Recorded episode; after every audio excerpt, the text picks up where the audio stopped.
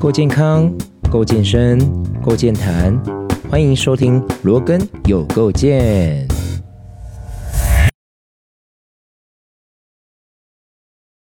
好，又到了我们每个礼拜聊聊天的时候啦。那我们今天呢，邀请到了这位来宾呢，可以跟他呃跟我们聊聊，看看呃他整个经历，然后我们。探讨的所谓肠道这一块，跟以及可能长辈们呢，因为受伤过后的手术，然后导致生活上面的一些不便之处，然后我们怎么去调整，怎么去调试哈？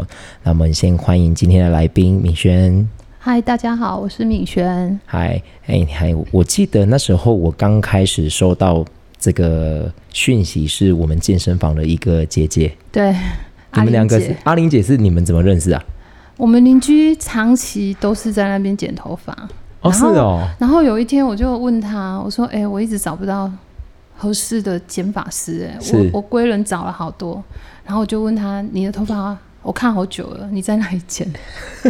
就这样了，这样去找他。哦，是很多年了，四五年超过了，蛮久了哎。对啊，我们都会聊天，然后我一直知道他在健身房运动。对。然后他都会跟我提到你，你跟他运动，你的教导他们的方式。是是是，对。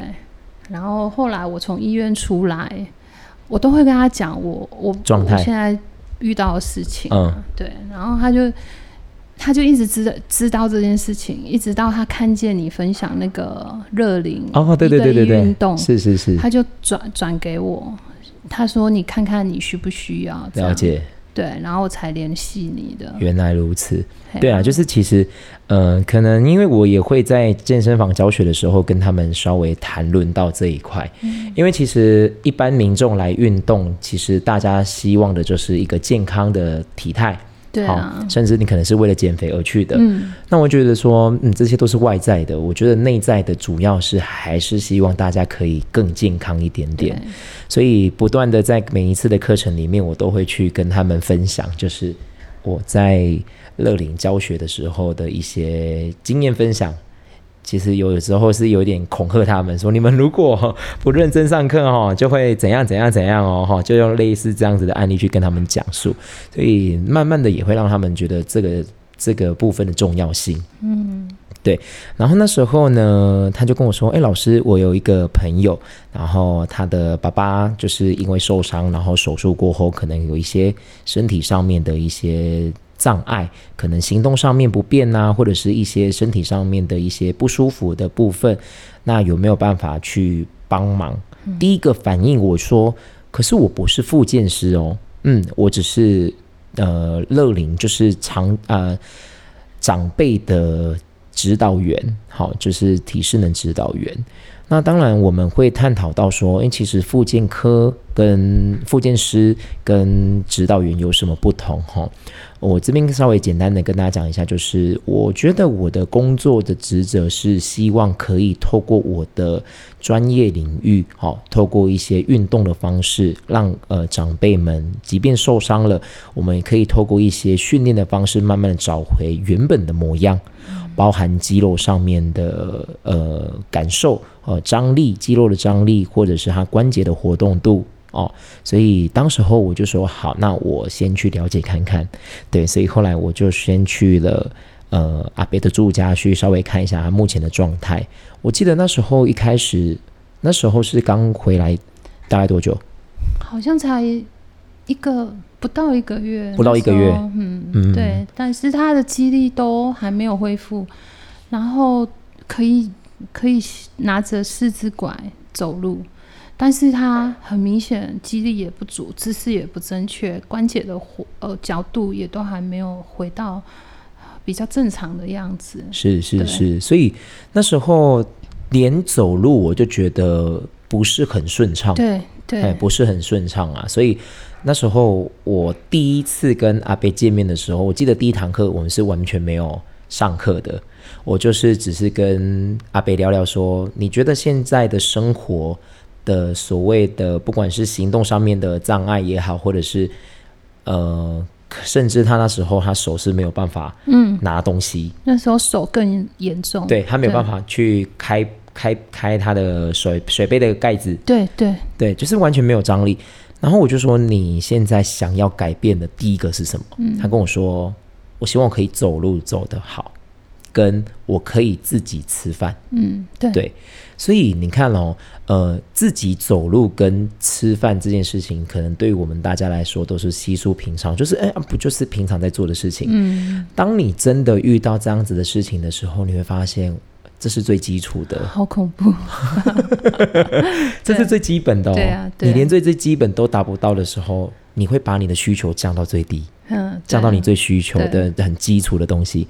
所以说好好，那你我就说你要给我一点时间，这没有办法马上恢复。嗯那我们大概利用了两到三个月的时间，一开始变好的是从手的部分，很显著，在上完课的两三个月之后的几次呢，他就跟我说：“哎、我现在可以自己开嗯水杯的盖子。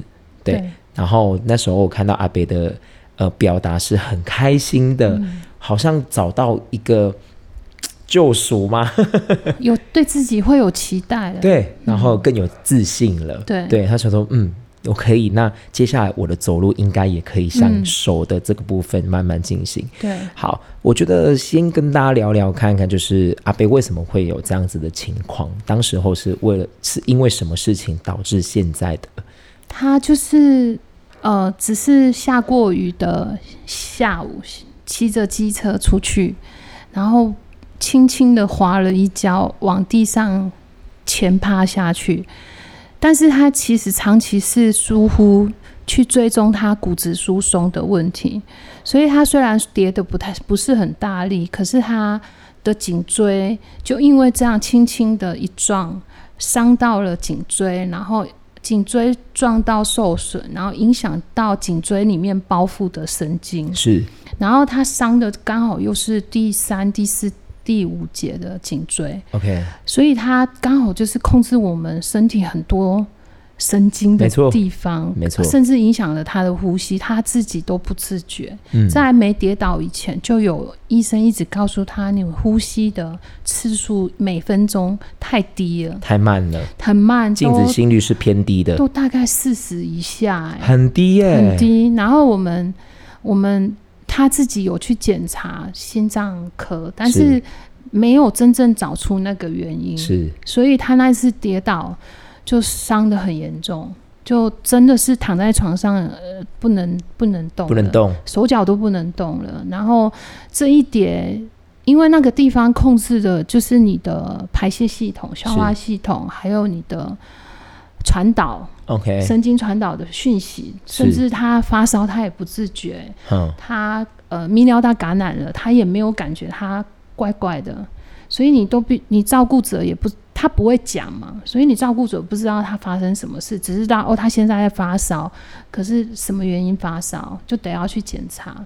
对，那时候很严重的时候，就是一直到手术完后还蛮长一段时间的恢复期。其实后来我才真的发现，它真的是需要蛮长，让神经修复，让讯号可以传导出来。对，一直到现在已经一年了，才比较正常一点。，是是是，对，就是我觉得很多时候你不知道你今天的意外哈，所谓意外就是你意想之外的事情发生嘛，你不能去决定你今天受伤的地方在哪里。对啊，那就像这个案例，就是他受伤的地方就是我们很重要的脊椎上面，对啊，那脊椎上面又分很多节嘛，对。那刚好颈椎这个部分真的是控制我们很多很多身体的，不管是行动上面也好，甚至肌肉上面的张力也好，都会因为这样子去做影响。嗯，对，所以，呃，所以那时候遇到完之后，一开始先做呃做手术，我们先，我们其实先被救护车临时送去台南市立医院，是。可是私立医院检查很快的检查断层啊什么检查完，医生，我是随病房照顾者啦，然后他就直接跟我讲说，叫我们接受爸爸瘫痪这样一辈子，哈，他他没有办法手术，他也他说这个手术下去很可能就是真的连稍微动一下都没办法，就是直哦，接就是。风险性比较高了。他说这个真的很难，对。然后后来我们才转转院到高一去，然后找到了神经外科的林志荣医师。是他其实也评估了一，就是他心脏的问题，因为你心脏跳这么低，连麻醉都风险很大。对啊，我们评估了很，做了很多检查，然后真的心跳都每天量哦，每天量好几次都没有事实。那时候甚至低到三十八、三十七，超低耶。对，然后麻醉科仔细评估，然后心脏科开出报告说可以麻醉。那可以麻醉之后，也要麻醉科愿意帮我们麻醉。其实现在医院就是很严谨，因为他的问题很大。然后他们麻醉科评估完，也愿意接受我们做麻醉这件事情。然后我们就自费了很多。呃，在手术过程中监控心脏状况的自费器器具，然后就才真的可以手术这件事情。然后手术上其实也有风险，我们就是必须手术完马上要进那个加护病房，然后接呼吸器，然后观察有没有影响到第二颈椎，因为第三颈椎上面就是呼吸中枢，就是第二颈椎。对，所以爸爸手术其实很难，一般的小。区医院手术起来可能也很吃力，对，所以我们才后来一直辗转找到高医可以帮我们做这样的手术。所以现在目前手术是，呃，看下来是一个很非常成功的手术。对对对对，所以这个医生他主要是就是负责这一块。对对，他就是呃，他开颈椎手术非常非常有名。对，高雄就是除了中正骨科以外。更大的就是呃高一高一的部分，对对对啊，然后他就是呃一个非常有名的医师，对，是是是。好，那呃手术完之后，呃是怎样子的手术？更换吗？还是嗯，我们有放置，就是他已经呃已经整个被压，就是已经骨松掉的人工骨，我们有放两颗人工骨。呃，那个也是属于自费，它有健保跟自费，我们用自费。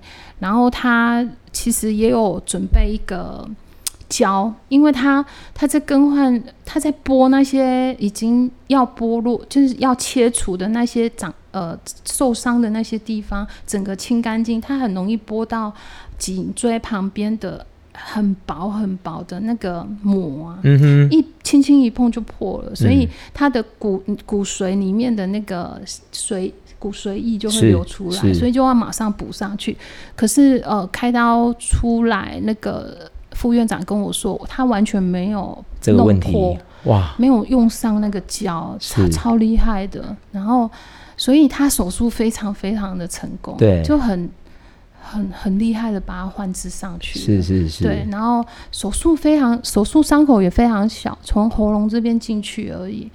但是因为它它整个神经就是人工骨放上去，还要再等它的骨髓液长出来，整个连接其实要很久的时间。所以爸爸手术完出来，从加护病房观察呼吸没有影响到，可以自行呼吸出来。其实他连坐的力气都没有，嗯，他出来就是全身没有办法实力，连他我把他扶起来，利用电动床把他坐正，他他就会慢慢自己歪掉、歪掉、歪掉。哇！他完全没有力气坐，他没有办法控制，对，然后更不用说站了。是，他还有姿势性低血压的问题，然后还有一些呃缺钠、缺钾。他们呃，好像一个礼拜要抽几次血液检查他的，因为你缺钠，你就会力气不够，嗯，对，然后精神也会不好，然后所以我们那时候爸爸的饮食也很特殊，哎，嗯，我都要在一般的食物上撒盐巴，真的，然后连他喝的水我都要加一匙的盐巴，都是咸的。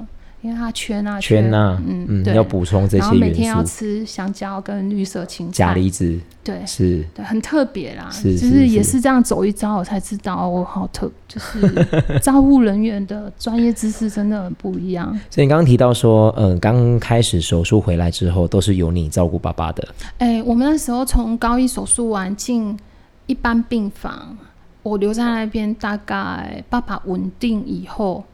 然后还在缺钾缺钠的过程中，但是医院已经通知我们，你手术就是观察手术过程都已经稳定了，所以已经不能再留在外科的手术病房，我们得要转附件病房，复健哦，复健的，因为他颈椎手术一定要做附件，所以他一定要转去附件病房。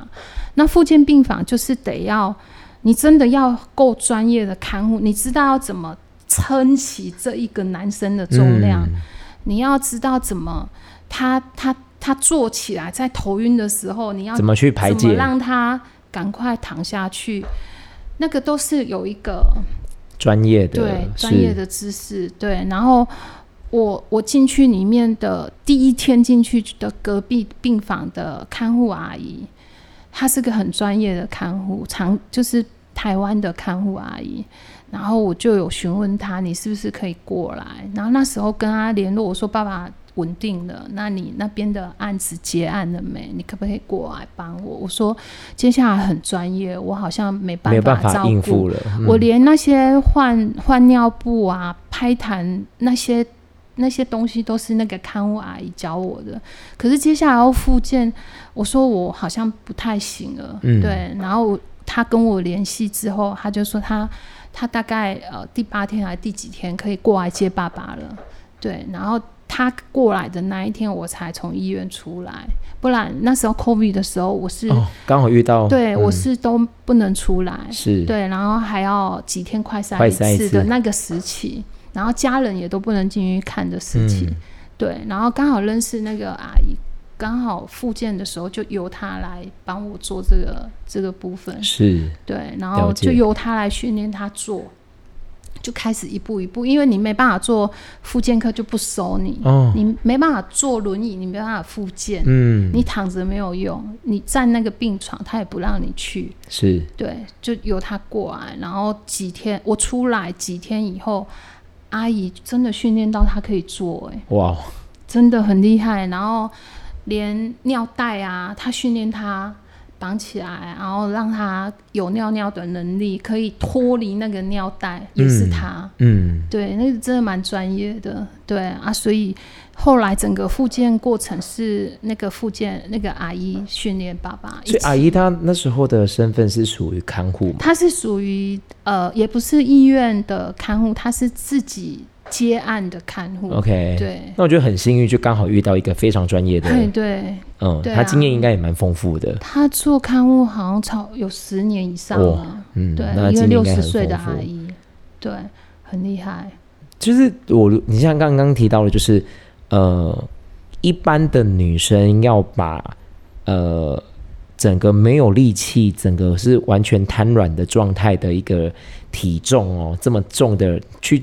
做一个起身，光起身让他做起来就真的不简单了。嗯，所以其实这些看护他们可能有受过一些专业训练，他们有自己的方式可以去做这样子的很快速的去让他做起来，甚至可以训练到他自己可以做起来。对啊，对对对对，而且他又不会受伤。对对对，重点就是不会做的人是会受伤的。是啊是啊是啊，所以就是一个技巧赛嘛。对对，那那时候。呃，受伤完的时候，爸爸有没有什么不一样的地方？他自己对于自己接受的已经受伤的自己的心情是怎么样？他一开始不知道他会这么严重吗？对我妈妈也不觉得那么严重，他们没有那样的观念。对，到后来知道很严重的时候，其实我爸爸很很很看得开。嗯。他跟我在市立医院谈的时候，其实那时候他知道这边的医生不帮他开刀，然后我询问他，我说我们要去高一的话，很幸运的，如果真的可以去的话，可能的风险就是像我讲的手术中，哦，你已经有把这些风险告诉爸爸了。我跟爸爸可以谈，因为我爸爸可以谈，然后我跟他说，我们可能在手术上就会离开，是，然后也有可能会失败，躺一辈子，是。那我爸爸其实跟我说，他说我要去高一，我要手术。然后如果在手术过程中有什么要急救，或者是他出来问你要做些什么处置，他就说你就不要急救，你就让我直接离开。他说他不愿意接受自己就这样躺一辈子。但是他愿意冒着这样的风险去去手术，要么离开，要么康复。对，他说他他希望这样做，对啊，他的想法很新，很开明，哎，对，嗯，但是我觉得我跟在他身边那时候，呃，我我强力的。把自己的当女儿的感受压抑住，我没有掉任何一滴眼泪，在他扔在他面前，在医院里面那二十几天，因为我知道爸爸需要一个资助，对我必须要出，因为那时候就是我只有我能在里面，是，然后我我需要帮忙，我就是跟弟弟跟弟媳联络，然后传达爸爸的意思，跟我需要帮忙些什么，对。然后在爸爸面前，我就只能告诉他：好，那我们决定怎么样？那我们现在努力到什么样的程度了？我们可以礼拜几转院了？然后我处理好些什么事情？对，当然爸爸也会有沮丧的时候，然后我就鼓励他。我就是只能。站在鼓励的角度，当下你的角色已经不是女儿，你是一个照护员，你要非常的脱离那个角色。对，如果你带于太多太多私人情绪，其实事情是没有办法妥善的解决的，我会让他更糟。对对，所以那个时候，我都我都安抚好爸爸所有的事情，他十点休息了，我就会自己坐在那个椅子上，角落的椅子上。然后其实很累了，因为爸爸所有事情都要我处理。是，然后我也那个那个那个那个那个二十天里面，我也没有办法照顾自己。对，我都是把自己所有的精力都在爸爸身上抛在后面。嗯，然后我我就只有我先生下了班哦，他就会开车把小孩弄好，再晚他就会开车到高一外面，然后叫我出去十五分钟。然后在车上掉掉眼泪，疏解一下，然后再回去。对，然后我先生也是很那，可是他知道我需要，嗯，他就会去。对，然后我就只就是再回去，再回去回到原本的那个岗位。对，因为我爸需要资助，是的确的确对。所以后来开始有了看护，就是那位阿姨的专业照护之后，大概照护了几个月。哦。好像呃三四个月哦，有到三四个月哦，嗯，都在医院里面吗？对，因为健保规定是二十八天就得要转院复健呐，就是得要转院一次，所以我们在高一再转了转了两两次还三次医院哦，是，对，我们每时间到以前就要弟弟就赶快去问，哎，你们有没有病床？我们有，他有介绍我们两间，就是。看护阿姨的经验，OK，他介绍我们不真的很不错的附件区域的医院，然后我们真的就转到冈山跟凤山各一家，然后就这样轮，对，然后。他介绍我们的那几家的特色是，因为在高一这么大间的医院，你能使用的复健时间就是他规定的那半小时，是。其他时间你就是只能躺在床上。OK，那所以那个阿姨重要就是她不会让爸爸就这样躺在床上，她可能让他吃饭，让他休息，然后陪他聊聊天的时间以外，他会帮他呃推推身体，让他舒服。然后他会告诉他，我们今天要练做做多久？我们今天一次要做多久？练几次？然后爸爸累了，他就让他休息。然后就好，接下来我们来练什么？嗯，然后可能手握什么？就是那个阿姨帮忙，就是真的是跟家人一样。他希望他好起来。他很多能力是那个阿姨这样训练啊，站起来二十秒，他头晕了。我我那时候我那时候在医院手术完后那一阵子就是这样。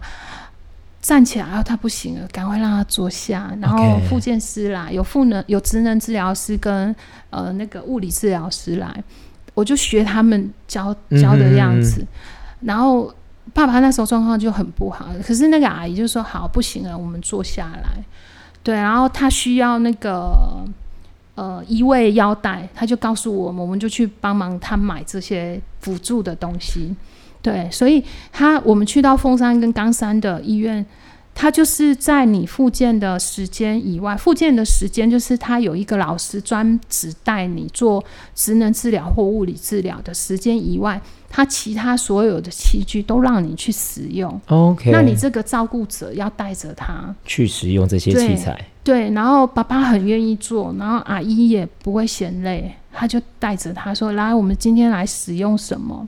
可能可能可能辅助他站着，然后让他抬脚，然后渐渐有力气之后，绑个有重量的东西在他脚上，就是他一步一步的跟跟着爸爸这样训练。所以我爸爸在转那么多次的，他他那个阿姨就跟他说。”我们下个月转到那里出院的时候，你就可以跨步了。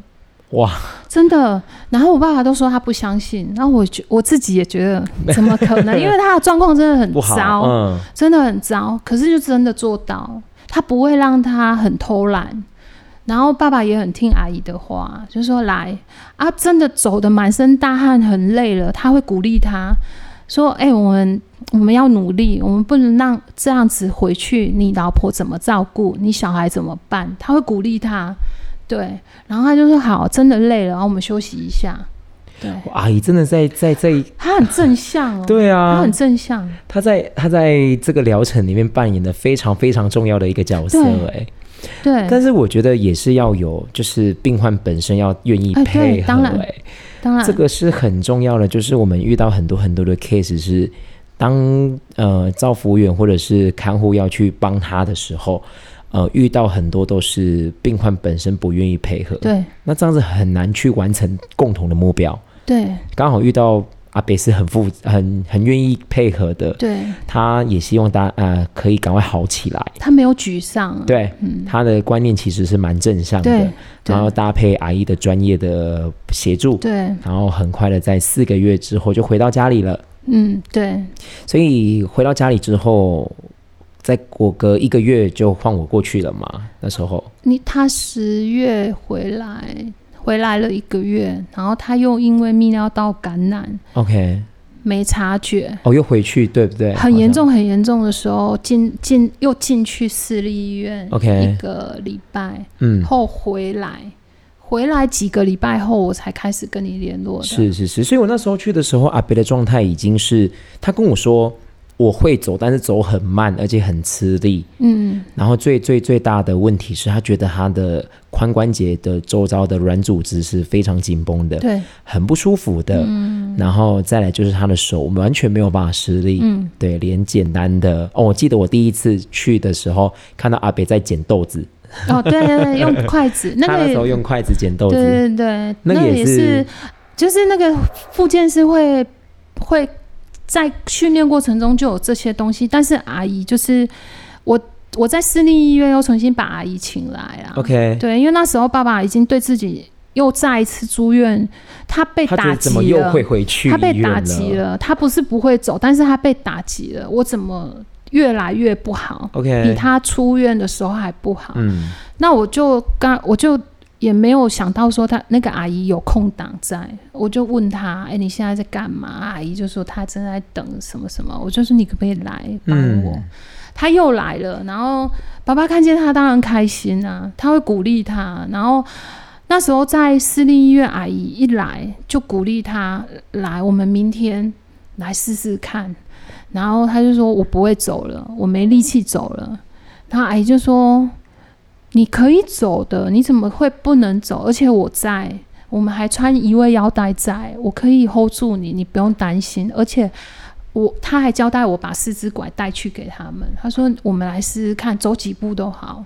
对，然后就又开始在私立医院每天这样慢慢的恢复他的自信。对，然后阿姨每天跟他鼓励他，协助他。”对他有力气撑着他，他就会有安全感，是，他就愿意试，而且他不会说一些贬低爸爸能力不好的话。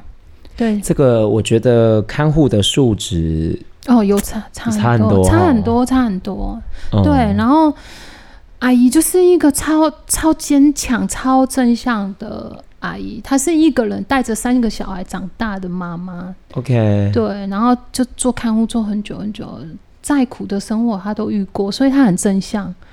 嗯，老实说，到目前为止，这是我听过最最正向的看护。对啊，因为我们你知道，我们听到很多很多的案例都是什么看护。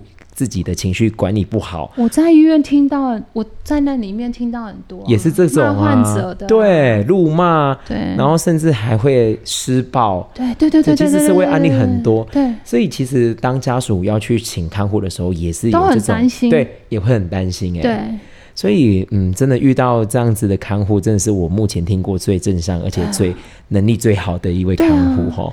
对啊，他过来接我，我要从高一出来的时候，我说我很自责，我我说我把爸爸照顾的不好，他开始有一点红尿布疹的现象。然后我很自责，然后我爸爸自己也很很自责，说我怎么让我女儿那么辛苦啦？他会有内疚感。是，所以其实那个时候状况就已经很不好。然后阿姨那一天晚上一来，我就说阿姨怎么办？我不知道怎么办。阿姨就说你去把护士叫来，然后他就跟护士说，我需要氧化酶，我需要什么药膏。他就是已经很。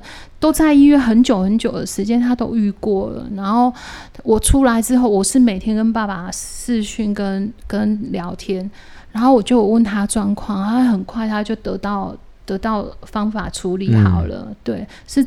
真的差蛮多的，是是是，对啊。哦，所以后来呃又进去了医院，大概多久？呃，大概一个礼拜啊，一个礼拜打了抗生素，然后呃泌尿道感染的问题好了出来，然后阿姨也跟着回来，大概一个多礼拜吧。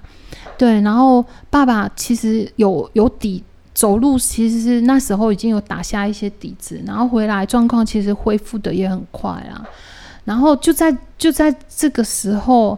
因为妈妈呃会吃醋，因为是女生看护，大部分会遇到的状况都是这样。嗯，然后爸爸又跟他很有话聊，嗯，对，所以他精神上有点受不了，他就阿姨就说他也好，他很忍耐，其实他很忍耐，很忍耐。我我我其实都很谢谢他，爸爸也是。可是爸爸就说他这样精神压力太大，看护的精神压力太大，我妈妈的精神压力也太大了，所以我就回去跟妈妈说，那我们请居服员来帮忙，我就请阿姨走，我们谈条件的，不然他什么都不要。但是他确实需要帮忙嘛？对啊，因为妈妈的力气也不够，然后他爸爸这样晚上要起来上厕所，他睡眠其实也没有那么好，所以我就说，那我们白天请人家来帮忙啊，帮协助爸爸照顾他的安全，然后陪伴他他走路，然后关注他的安全，然后帮助他沐浴洗澡。其他的时间你要陪伴他，其实都 OK，没有问题啊。的确，的确。对，然后妈妈就在两两个选项下，他选择，他就接受居服员，不然他都不接受。对，然后才有才有居服员的进来。了解，所以呃，居服员这个部分，当时候是怎么去做申请？呃，我们就是就是我们那时候在高雄就医。如果你是在台南就医，你要出院的时候，其实医院就会请社工来协助你联络社会局，然后他就会跟你预约你要回家的时间，然后社会局就会派照顾专员过来评估爸爸的状况。可是因为我们是从高雄。出院，OK。他台南系统跟高雄系统不一样，资源，所以那个时候我是自己打一九六六长照的电话，跟他说我爸爸什么时候从高雄要回来，然后我需要申请长照资格的评估，那我们就约约好爸爸回来的什么时候，他过来评估。那其实他知道我爸爸状况很很严重，很需要帮忙，所以他评估完后，呃。大概两个礼拜之后，资格就申申请过了，然后我就可以开始申请一些呃居服的服务啊。对，这些都要自己做，还是社工会帮忙？呃，像我我我回来台南，就是我得要自己联络。可是如果你是在台南的医院，其实医院那边就会联络了。本身他们就有，他就会送你家属的呃。联主要联络人跟家属的资料过去了，然后他们照社会局那边的照顾专员就会来跟联络联络人，OK，联络，然后预约时间，然后到你们家去做评估了。所以那时候回来的照服务员，那个时候回来妈妈就是不接受，她先自己照顾。OK，嗯，所以那时候两个都睡得不好，精神不好，然后爸爸的免疫力开始很不好，才会后来感染的非常的严重。了解。对，所以后来请呃申请的这一个居家照服员，他主要的来的工作是什么？看你需要什么，他什么都有。比如你需要有人帮你备餐，备餐就是帮你煮饭。OK。或者是沐刚刚讲的沐浴，或者是你有能力出去外面散步运动的时候，你需要有人照住看顾他的安全，他也可以陪你出去。还有，如果你要去复健医院复健，家人没办法陪同，你也可以申请。然后，或者是你去医院呃回诊，没有人可以陪陪着回去回诊，他也可以。对，然后还有呃很。很很多哎，那这个都这个是要费用吗？要要，但是家属支出的费用，我印象中好像是两成而已。了解，嗯，其他由健保给付。嗯，好像是社会哦，社会局补助那边补助。OK，对，费用其实很低耶。了解，家属都付个几十块钱而已。了解，所以你刚刚提到，就是如果有这样子的需求的话，要打哪一支专线？一九六六，一九六六就可以有相对的单位跟您做联系。对啊，对。那如果是一般的在医院的话，可能就直接由医院那边的社工，医院可能各管师或社工。社工的人员就会来帮你协助你处理这些部分，而且他你有任何问题询问，他也都可以帮你做很好的处理。对啊，了解了解。所以像目前的话，爸爸这边就只有沐浴的部分，还有早上早上陪伴外出。目前妈妈就说时间上呃好像跟他们作息对不太上来，所以这阵子先休息了。了解了解。对，然后。其实很多服务我都希望可以进来，但是妈妈就说这样就可以，爸爸也觉得就这样就可以了。嗯，对。目前现阶段来讲，我觉得还算 OK 啦，就是爸爸自自己自己吃饭的部分啊，走路的部分，我觉得也越走越越健康的感觉，不会像一开始这么的。而且甚至你还可以请赋能。老师进来家里啊，赋能跟复好，我记印象中复健老师也可以，也可以。赋能老师是协助你恢复你生活的能力，是。然后复健老师就是你有物理治疗师跟职能治疗师嘛，就领域都不一样。是是是，所以大家如果有这样子的需求，可以透过一九六六去做。还有居家照护。也是属于长照，就是你不方便外出就医，你可以也可以申请呃居家照护，会有医生跟医护人员来家里啊。对，所以谈论到就是很多时候就是如果家里面真的有不小心有家长或者是长辈们哦，就是因为受伤哦导致后面的照顾哦，就是所谓现在的长照哦这方面可能因为大家其实我们都要上班。好，都要工作，小孩都要工作，那没有办法完全的时间投入在这一块，那我们就寻求呃政府给我们的一些协助。好，所以社会局这个部分，呃，大家都可以多多利用这个资源，好去做帮忙。对，对。啊那我觉得还是需要自己也要需要了解啦。对，对，不要完全靠靠这个部分，因为多是啊，我觉得你自己要先去了解，先去稍微做一个功课。像我最近在。我我服务的案主家就有沐浴车，是有有人进来说沐浴车啊，我就一般人都不知道沐浴车哎，就是你身体呃，比如第七级或第八级的呃损伤的时候，就是你完全没办法动的时候，你也想要洗澡啊，就会有沐浴车的，也是属于长照的部分，是是是，对啊，可。可是很多人都不知道，就是很多资源其实都有，只是我们不知道，真的很多。嗯，所以我觉得可以稍微去询问一下。对，嗯，刚刚敏轩有提到说，他现在也在做。哦，对啊，这个服务哈，我觉得是因为那个阿姨的关系，影响力很大。他让我觉得。以前我觉得做看护哎，好辛苦。每个其实很多人也都跟我说好辛苦哎，好辛苦。你为什么要做那个？可是我觉得那个阿姨让我看到她，她其实在讲她照顾谁谁谁的那个那些经历里面，她看我我看到的不是辛苦哎，是是一个自我肯定、自我价值，还有去帮助别人的那种热，那种很软的热忱，是是是，对，然后让我让我开始去觉得，哎，这个行业好像好像还还不错，让我去想这个问题。然后后来爸爸稳定以后，我就真的去上长期照护的课程，嗯，取得了结业证书。是好，所以这一块就是从一开始，因为爸爸的受伤，对，然后一开始先自己来照护。到发现自己能力没有办法像一般的看护员这么的专业，所以遇到了这位。阿姨，好，那她非常专业的照顾了阿贝，应该有四个多月的时间，对，然后也受了这个影响，然后现在明轩呢也投入了，开始去做照顾这一块，然后甚至呢后续会再跟我们大家聊聊看，他现在呢要准备去考啊，去读社工系的部分，好，那我们今天时间也差不多，那我们今天呢先到这边，下一集呢再跟大家聊更多更多后续明轩遇到这些问题，然后怎么去解决，以及他心境的转。款的分享，那我们先到这边喽，我们拜拜喽，拜拜。